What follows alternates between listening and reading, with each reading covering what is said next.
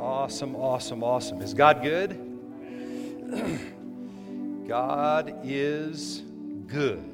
Glory to Jesus. so today, we're ending our series this month entitled What Love Does. What does love do? How does how is love in operation in all that we do? Um, in our Genesis class that we had this morning, we in, in that Genesis class, we go over seven topics that Gates of the City is about. And um, it's the class that, two classes that we teach on, on understanding things from, uh, from a, an infant stage in, in, the, in the body of Christ when you're first born again, but understanding things about Gates of the City and the purpose behind it and, and why you would join and be connected to this place. And and I was sharing this morning that from these seven topics that we talk about in these two classes, we teach and preach all seven of those subjects throughout the year. Because why would you stand for something and then not talk about it? And so, one of the things that uh, one of the seven topics is the Word of God and understanding and appreciating the Word. Heaven and earth will pass away, but His Word will never pass away. And we, we need the investment of the Word of God on the inside of us. And the Word, the Word of God was made flesh. In the beginning was the Word, and the Word was with God, and the Word was God, and that Word became flesh. So the Word became the Son of God. The Son of God became, by name, Jesus of Nazareth. And Jesus of Nazareth made a choice to die for all of mankind he went to hell. He rose on the third day. He came back to this earth and then ascended upon high and sat down at the right hand of the Father and declared, This whole thing is finished. It's a done deal. It's finished. And what was finished now was in the earth, we could experience the Garden of Eden once again. We could experience what God's plans were for man in the Garden of Eden. Um, for over 2,000 years since the ascension upon high of the Lord Jesus, and since all that was accomplished, there's been a lot of bunny trails in the earth because if it was if, if God was just dealing with Jesus himself, Jesus the man who did no wrong and no sin and he did everything correct. If God would have just been dealing with him, the whole world would have been like the Garden of Eden 2,000 years later. But because he's dealing with us, uh, there's been some struggles. Amen? But the Bible says in 1 John that God is love. So that means that somebody says, well, what is love? Well, the Bible says love is God. Because if God is love, then love is God. Yeah, but, but, but what does that mean? Well, that's what you need to find out for the rest of your life. And what we've been talking about this month is what, what does love do in every situation? And the situations that we've talked about this month, because when you look at the, at the definitions and the characteristic, the nature of God, those, those, the, the, the nature of God is defined in 1 Corinthians 13. Love is. It's patient, it's kind, it doesn't think about itself. It doesn't take into account a wrong suffered. It doesn't, it, all the things that God does. He bears all things, believes all things, hopes all things, endures all things. Love never fails, ever. Now, when you and I fail, it's because we're not in love. I'm going to say it again love never fails. And when you fail, it's because you're not in love. Say it one more time. Love never fails. When you fail, because you were created in the image of God. If you're born of the Spirit of God, then the same Spirit that raised Jesus from the dead dwells on the inside of you. When you fail, it's because you're not in love, because love never fails. It's just, you know, the absolutes of the Word challenge us. You, you, can, you can sit there and look. I'm not saying you are, I'm saying a, a person could sit there and look at me and say, yeah, but okay, that's in some things. Yeah, but God's not in some things, He's in all things. And love isn't sometimes, love is all the time. And no matter what's happened to you or in your life, love never fails. I do not know where I, well, I'll tell you where I, if, if I had not been arrested by the love of God, I would be busy failing in everything that I'm doing. Busy failing in everything that I'm doing. That's what I would be busy doing. So, with all that man has, for the lack of a better word, has screwed up through the years, over the last 2,000 years, um, God and His grace are not only forgiving but changing. We are living in the greatest time in the history of the world because of the revelation of God that is out there.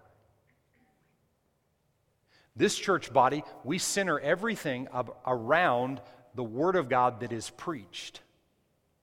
Because when the Word of God is preached, it gives you the ability to take that Word and do something with it and get revelation. Because Jesus said, On this rock I will build my church, that the gates of hell shall not prevail against. What does that mean? You won't be defeated. If the gates of hell are not prevailing against you, you're winning. And that comes through the revelation of the Word of God. If, the word, if you're not in a setting where you believe in what is preached, you have to believe in those that preach to you, but then you have to believe the Word that is preached is real and take the Word and make sure that it's real for you. And when you do that, it changes everything in your life. That's what we believe. People need to know what love does in every situation in life. I, have in the last few years of my life, I've put myself in a lot of positions where I have to step back, I have to take a moment, and, I, and I, I'm saying I've put myself in those positions because I've put myself in people's lives to make a difference in. If you just, if you just live your life in this little circle of friends and people, if, if that's the only place you spend your time, people that like you and you like them, and it's your own little world and that kind of thing, and you never step out of that box, you will never experience who you really are. One day I had a person say to me when I overreacted to somebody that was doing something to me, and I overreacted, and they asked that, somebody asked me this question, said, you know, why did, why did you react? Why, why, why were you so ugly to that person? And I had to step back and think why did I react like that? Because I wasn't tapped in, I wasn't honed in, I wasn't channeled or programmed into the love of God when I responded that way because the love of God never does that. It doesn't mean that the love of God's not in me, but I didn't give I didn't give, I didn't yield to the love of God before I responded to what was being done to me. And, and I can remember that day as a number of years ago when that happened. And it really challenged me to really be aware. I'm not saying I've done it perfectly, but, I've, but about being aware of how I respond in every situation because God's wanting to do something. I shared with you last week that that people that you come across that are unkind and unlovely and, and, and have ugly responses, and if you get a report from someone that, you know, you got to watch out for that person because they do this, to me, I'm always looking for those kind of people. I want those people. See, you know why? Because those people are the way they are because they've had things built up, they have walls in their life, and they have things built up against what somebody has done to them. Most of the time, a person that's like that was hurt years previous by somebody in some form. They were abused or something happened to them. So they have these walls up. So they're keeping people away by being ugly and responding in an ugly way. What they get most of the time when they're ugly to somebody is ugly back. But see, love doesn't do ugly back. Love's always kind.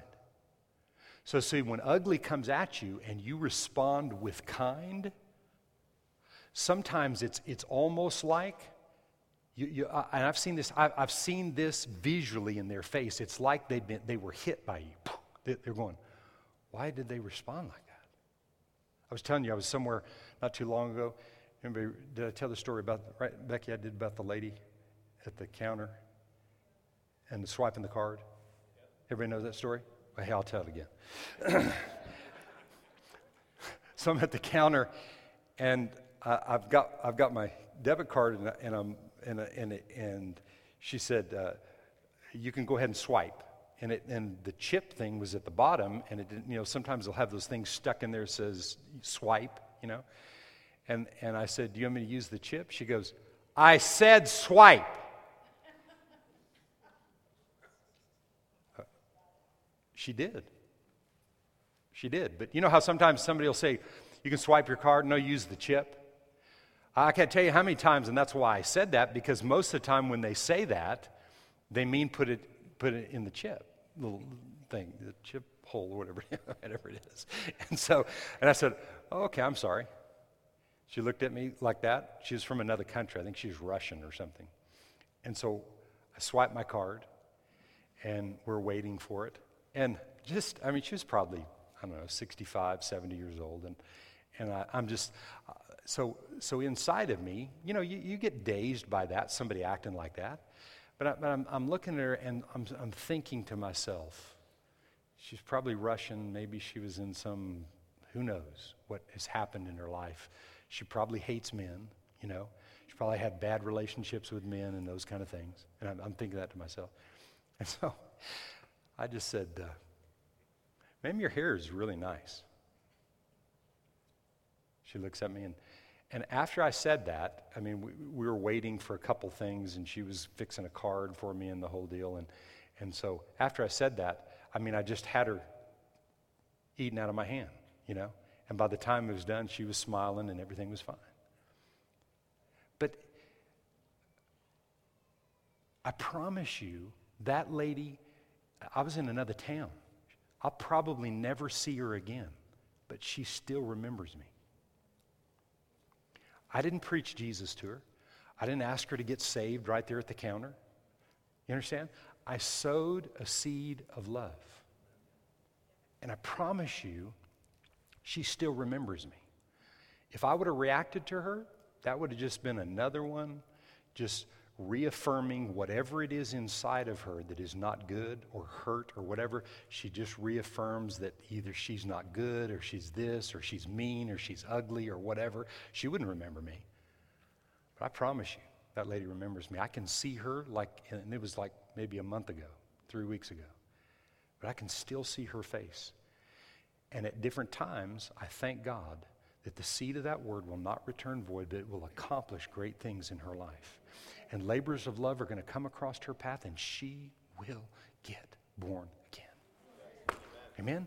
Listen, because when we sow seeds, if we believe the word, the word says that the word that we put forth will not return void, but accomplish what we set it out to accomplish. So I believe that. Before that lady leaves planet Earth, salvation will come to her life. What if that would have never happened? What if I would have not done that? Would she just get saved? No. Not necessarily. Maybe somebody else would come across her path. But I'm saying if anything's going to get done in the earth, it's going to get done through me because I'm going to take every opportunity with every situation that I'm confronted with. Amen? That's what God called us to do.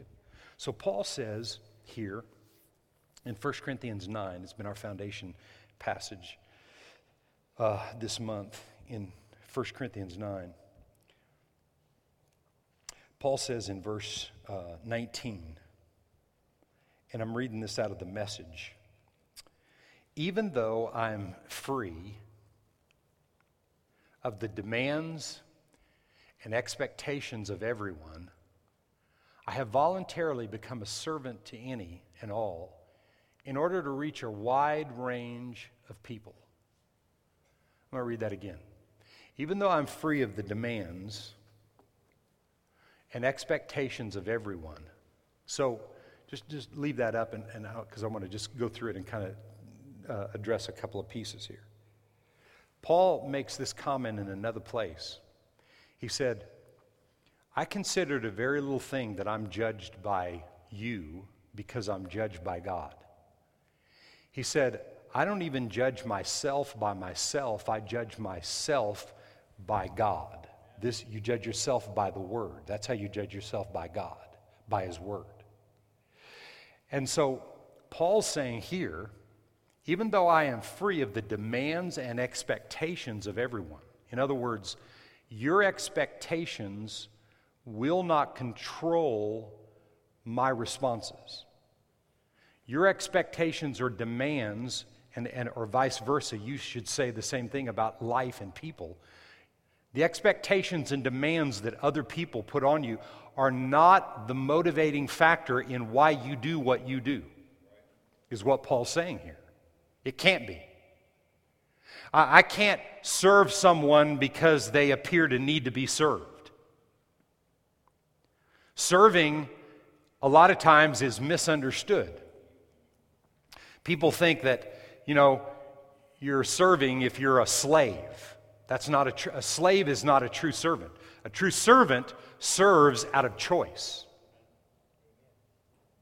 And even though Paul said these all these things, these expectations and demands are removed, I have voluntarily become a servant to any and all in order to reach a wide range of people.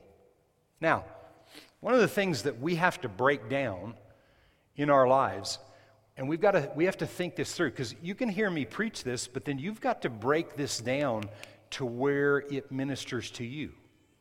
So, what what is it that we do that serves someone else? How are the different ways that we can serve somebody? And he said, I, I, I, I voluntarily become that servant to all people so that, that I can affect a wide range of people. It's not just people that like what I like or that do what I do, it's other people. So I'll just give you a couple of examples of things like that in my world. Um, there are things that, that I do to help other people. We're busy at Gates of the City, fulfilling the purpose and the plan and the call of God. But if all I'm about is, Gates of the City, I'm not serving anything or anybody. So, as an individual, okay, I'm pastor of Gates of the City, but as an individual, I'm a part of, uh, of a network out of Virginia Beach called Wave Network. And the head of that network, he, Pastor Steve Kelly, he was here in March. Most of you were here when he preached here in March. Um, he has an organization, and, and, the name of it is Wave Collective now. It used to be Wave Network, it's called Wave Collective. And there's probably a, 110 or 15 churches that are associated with this around the world.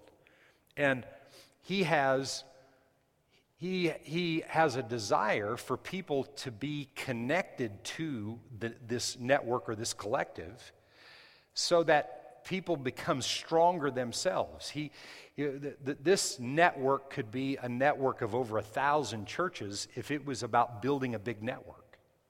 And the reason that I'm connected to it is because I believe in it. And his desire, and it was already my desire, but now it's my desire even for the network, is to see other churches grow and become what they were created to do. So I serve that network, and at times when I may not have the time to do it, I still do it. I serve the network because it's something that's bigger than I am, and when I serve and I help the vision of someone else, it helps me to fulfill the vision in my heart, and it helps the vision of Gates of the City to be fulfilled. Can you, can you see what I'm saying? Now, this is just a basic illustration of one form of serving, but it works. Um, I, I grew up in a home, this is just another example, but I grew up in a home where there was not Christianity taught. We were, we were not born again people in my home when I grew up. I got saved when I, two months before I turned 18. Messed up my whole graduation night. And, uh, but, um, in, in, in the, the world of growing up, um, we were all taught to be about ourselves, to think about ourselves. And so, so as I grew, grew older, I became very um, rebellious toward my parents. Um, I, did, I, I, was, I was not a, I did not serve and honor my parents and, and treat them in an honoring way. And uh, at 18 years old, I was privileged to meet my wife at college. And two years later, we were married. And she came from a home where her parents were, they, they taught Christianity and they loved God. She had an honoring like I've never seen honoring in all my, all my life. I've never seen anybody honor her, her parents the way that she did. And it was almost strange to me because I was never taught that. I was never taught how to honor and how to serve. But through the years, through her living example, and I'm thankful for the example that I had from her in the way that she honors, I learned to honor my parents. And I learned to honor my, my birth mother and my stepmother and my father. And to this day, it doesn't matter whether I have the time or whatever to, to do anything for them. If my father, both of my, both of my mothers are passed on in the last two and a half, three years, but uh, anything, and, and when they were alive, especially in the last 15 or 20 years that, that, that they were alive in our relationships, I honored them by serving them, by doing things for them. I thought of them. Uh, even if they didn't do everything that I would have expected parents to do and to be as I was growing up, I got rid of all that because I, be, I forgave them and realized that they weren't as bad as I thought. And when I realized that, it was easy to serve, but it took faith to serve and to do it anyway, even, even go beyond what your natural mind had, and it liberated me. And so I've been a living example of how to serve your parents and honor your parents all through their life. And, it's, and, and I want to do it. And I owe that totally 100% to the example of my wife. Um, Jesus showed me, you say, well, you got that from God. Yeah, through my wife. Because I didn't see any other examples of people honoring, not, not like there wasn't, I just wasn't looking, but I saw it in my wife. And I'm very grateful and thankful to that because when you honor your father and your mother, things will go well with you and you'll live long on the earth.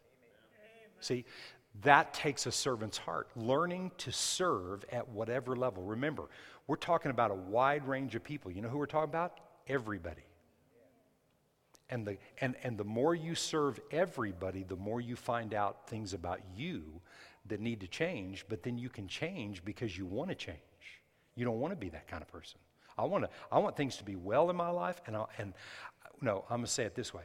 Because I serve my parents and I honor my parents, and you know what? You can, I, I can tell you years when I didn't honor my parents. But I repented for that, and that's like it never happened. Now, because I honor my parents, I live long on the earth and things go well for me because I've learned to honor and to serve my parents. Can you say amen to that? Just two different ways all kinds of ways in, in, in, your, in your job, on your business, you know, doing things for people that, that in the natural you wouldn't necessarily do or that wouldn't be required of you, going above and beyond for people in ways that are creative that God will give you, not just copying what someone else did or does. You know, like I told you the example about the, the lady uh, uh, saying what she said and, and what my response were. I, I was serving her. I was honoring her position. She was the one in authority over what we were doing. She told me what to do, and I questioned what she said. She told me to swipe, right? I'm questioning her chip. I said swipe. Well, if she wouldn't have said it like that, then I wouldn't have responded. No, no, no. See, you're not taking responsibility. It doesn't matter how she says. You don't know where she's living. She don't, you don't know what she's going through in life. Swipe the dang thing. Hmm? And talk to her about how pretty her hair is or whatever. Right? What, what, what's that going to hurt? All of it, all of a sudden, it shuts everything down in you. It, it causes the walls to become down in her life. And all of a sudden, you have this opportunity to sow a seed of love that if you never see the person, let's just say that that person was here in, in my town and, and I could have the opportunity to see her every day. That one seed would start something that would produce salvation, and I might be the one picking the fruit. Right? I might be that one. And so we take those opportunities every day because there's a wide range of people that we're called to touch.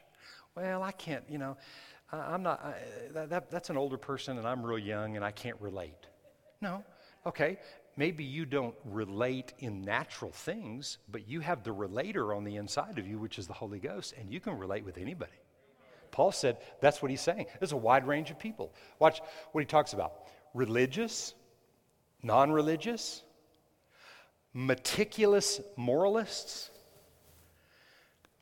Now, those are the guys that I kind of like to stay away from.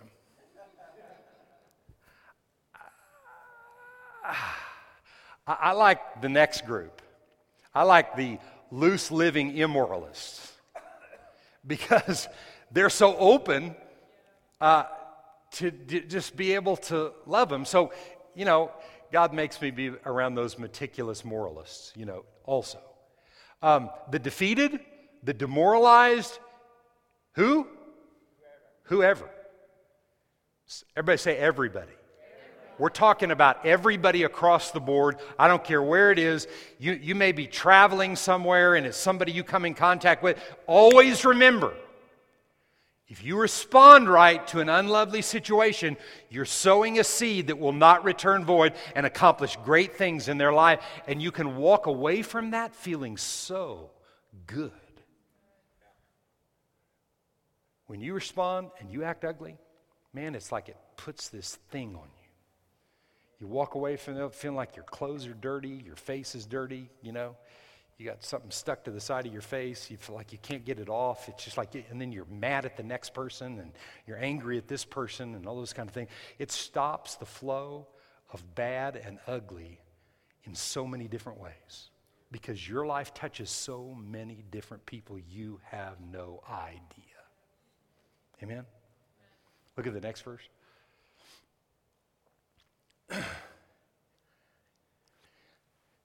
I didn't take on their way of life. I kept my bearings in Christ. But, but I entered their world and tried to experience things from their point of view. I've become just about every sort of servant there is in my attempts to lead those I meet into a God saved life. Now, let, us look at this for a second. Notice he said, I didn't take on their way of life, I kept my bearings in Christ. Now, a lot of times, what happens is we find ourselves, now hear me when I say this. Um, at a young age, I came out of bars and nightclubs, uh, disco clubs in the day, and uh, I got born again and a lot of times we think, well, we're born again, we can go right back in there and change all those people. And that's why a lot of times we've got to allow our faith to be where it's at with the people around us and allow it to be developed so we become developed. So maybe there is a day you can, you can get around the, the, the same old world and crowd that you're around, and they, notice what Paul said, I didn't take on their way of life, I kept my bearings in Christ. I didn't, come, I didn't become like them, my life changed them. Jesus went in and connected with the most despicable people on planet Earth. And none of them changed him, he changed them. I said this last week. You don't have to be like people, but you have to like them. You don't have to be like people, but you have to like them. You don't have to like what they do, but you have to like them. Because if they feel like you're judging them and you're against them because they're weird or they're different than you are and they have different ideas and, and different things, they, they'll shut you off in a heartbeat. Paul's saying here, I entered their world and tried to experience things from their point of view. I've, I've become just about every sort of servant there is in my attempts to lead those I meet into a God saved life. Next verse.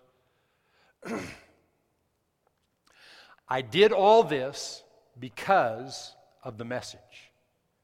And this last little piece I really like. I didn't just want to talk about it, and today we're talking about it, but Paul said, I wanted to be in on it. And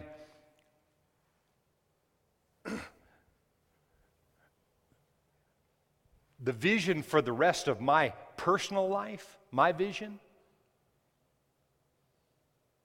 is those last few words. My vision is to be in on it. That's my vision. Just be in on being Christ to the world, allowing the love of God to be demonstrated in the lives of people so that people's lives can be liberated and free. There's not a human being on planet Earth that was not created in the image of God and does not have a destiny that was planned before them, before the foundation of the world. And that destiny was planned by God for them to fulfill and, and to meet all of and see all the desires and the expectations in their heart fulfilled. And the devil and his demons have worked overtime to keep people from fulfilling those plans and purposes in life. And you and I are here to help stop it. Jesus was a bridge between God and man. And that bridge connected God and man back together. Today, you and I are that bridge between God and man. We are Jesus to the world. Christ in me is the hope of the world. But the hope of the world is me being like Christ and not being like what I think I should be. Jesus was all things to all people. Paul was all things to all people. And all of this was done for the sake of the message, the Word. It was all done for the sake of the Word, everything. And because it was all done for the Word's sake, that's why we do it today. That's why we enter into this place of connecting with people that were created in the image of God because the Word said so. It's not trying to relate to people, it's just relating. And I'll just tell you this most people today don't need to be preached to. Most people today don't need scripture and verse the first time you meet them. Most people, I'm talking about 98% of the people you come in contact with that are not born again, they don't need scripture and verse the first minute. They don't understand your, your Christianese and your Christian confessions and your scripture and verse. They don't understand that. In fact, it turns so many people away. First and foremost, you have to love them. First and foremost, you have to do as the Apostle Paul said here you have to let them into your world. Because I'll tell you this if they come to a place where they really love you, and through different sets of circumstances and, and, and, and, understanding, they find out that the reason there's things that are good in you because of the God that you serve, then they'll love your God. But if they're forced on them, if it's forced in any way, shape, or form, they'll reject. They want no part of it. And every time they're rejected, their destiny gets pushed back farther and farther and farther. That's why we got to be right. And I'll just tell you right now, I've got people, and I've encouraged you. Last week, I encouraged you to have a list of people that you're writing down that are, for me, it's like a top 10 list that I've had forever of people that I'm ministering to in all walks of life. Remember, it's a wide range of people, right? And that wide range of people needs God from me and they're, and, and they're all different types of personalities. Some of them wealthy, some of them have nothing, some of them this, that, whatever. Some of them like sports, some of them don't like sports, some of them like cooking. You know, and so whatever they like, I, I got to understand some things about what they like because I got to enter into their world to understand things from their perspective. If I don't, it won't work. I just try to pull them into my world and you need to like what I like, and you know, I mean, come on, how selfish is that? There's no serving in that. God created us to be servant to all people, to all people. And listen, there's all different new ways of learning how to serve. That's what Paul was saying right there. Man, he said, if I've worn, if I've worn out serving in this way, then I'm going to stir up some other way to serve this person. And I'm going to I'm going to work on it and stay with it till I get it, till we can penetrate their lives and see their lives set free and delivered because they don't need religion. Religion is man's idea of what they think God is. They don't need religion, they need God. Man, I, I don't know about you, but I need God. Every day of my life, more today than ever before, I need God. Amen. Um, Matthew 9. and I, re- I read this last week, but I wanted to make a point again about this. I like this verse. This was Jesus. Remember, Matthew 9 and verse 35.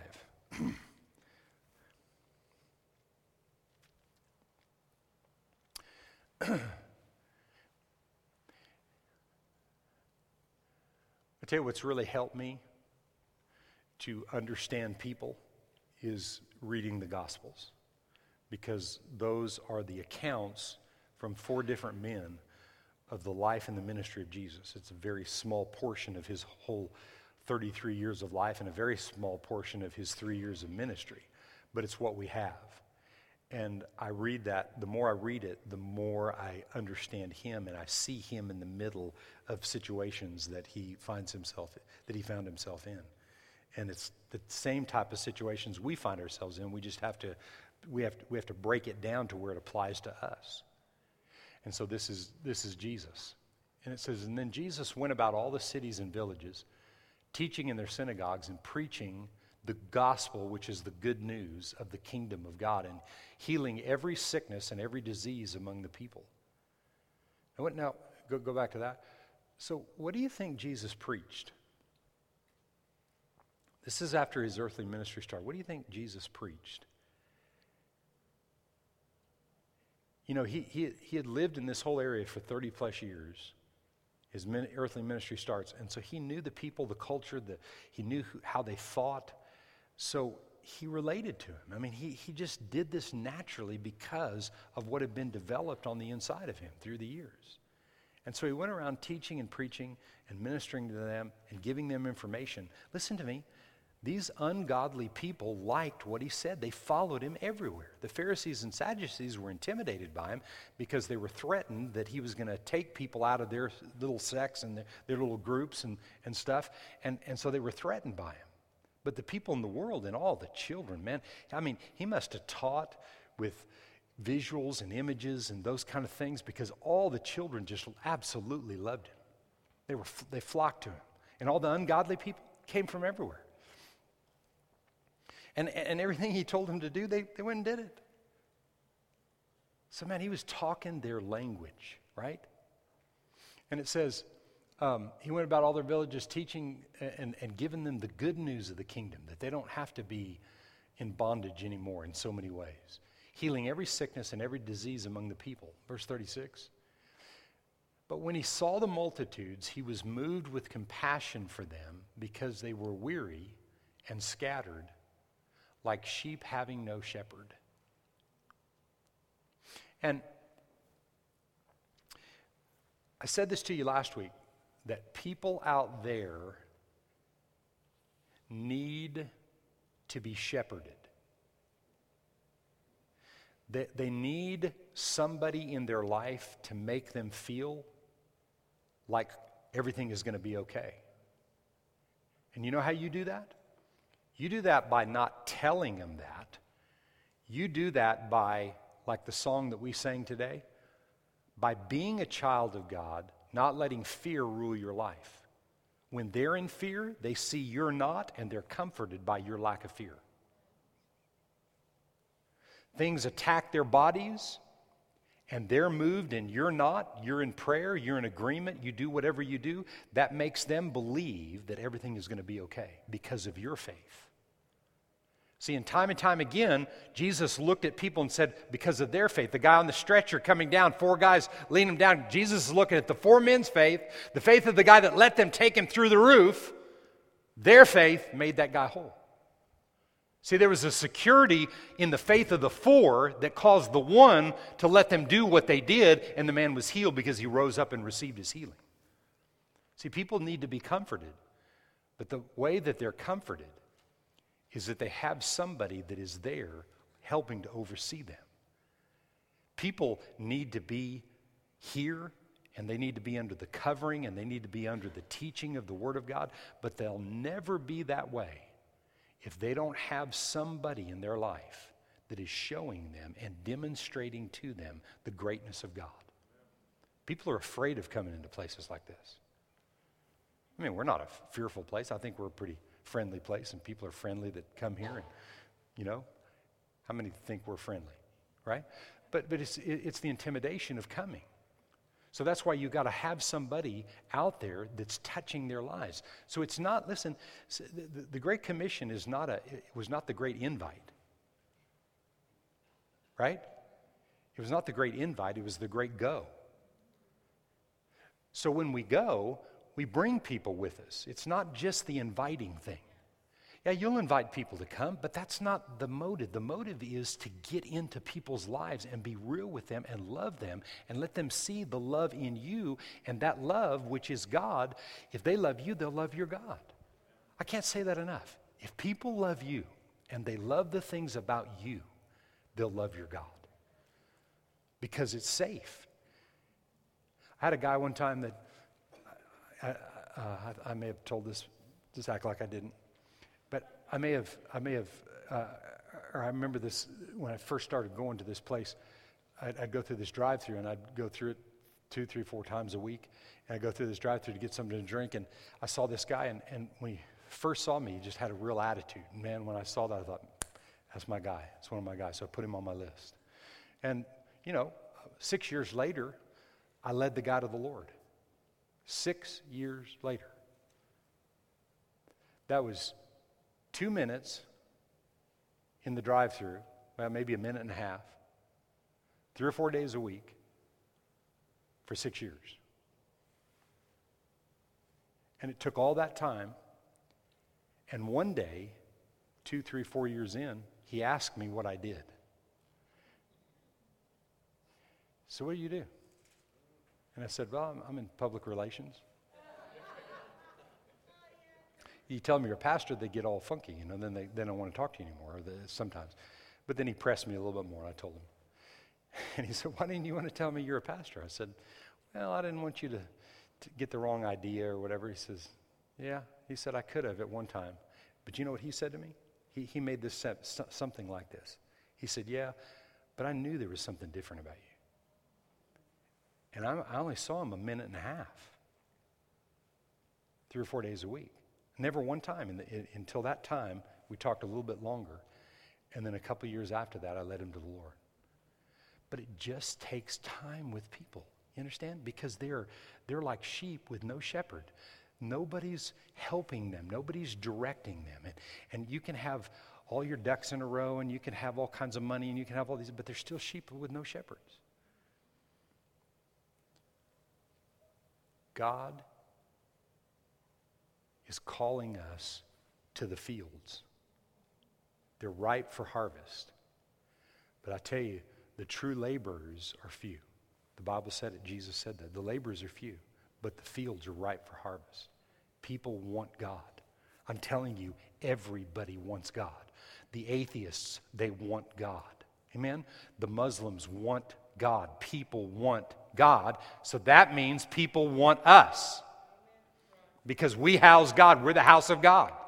You and I are the house of God.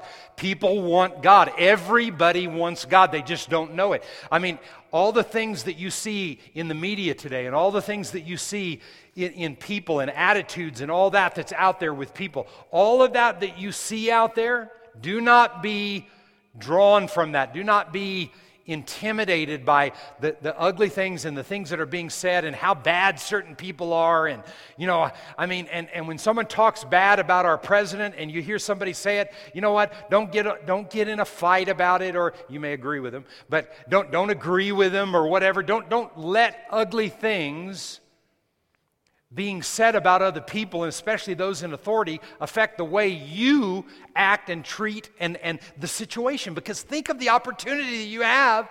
Somebody says something ug- ugly about President Trump. I mean, I can't tell you how many people said ugly things in my presence about President Obama, and I just sit there and smile. And then they say something else. And, and right, you, you know what I mean, right? And I just look at them. But yeah, yeah, but, you know. And after a while, they just shut up. I'm not going to say anything bad. I may agree 100%, but I'm not allowing my mouth to get on somebody in a place of authority, especially the President of the United States, who's in that place because God allowed him to be. I don't care if he's Republican, Democrat, Independent, or Communist. God allowed him to be there. I'm going to honor him with my mouth. I'll do everything I can in the natural to make changes and things that need to be made, but not putting my mouth on them. I'm not, because the Bible says don't. If the Bible says don't, and you honor what the Bible says, things will go well with you.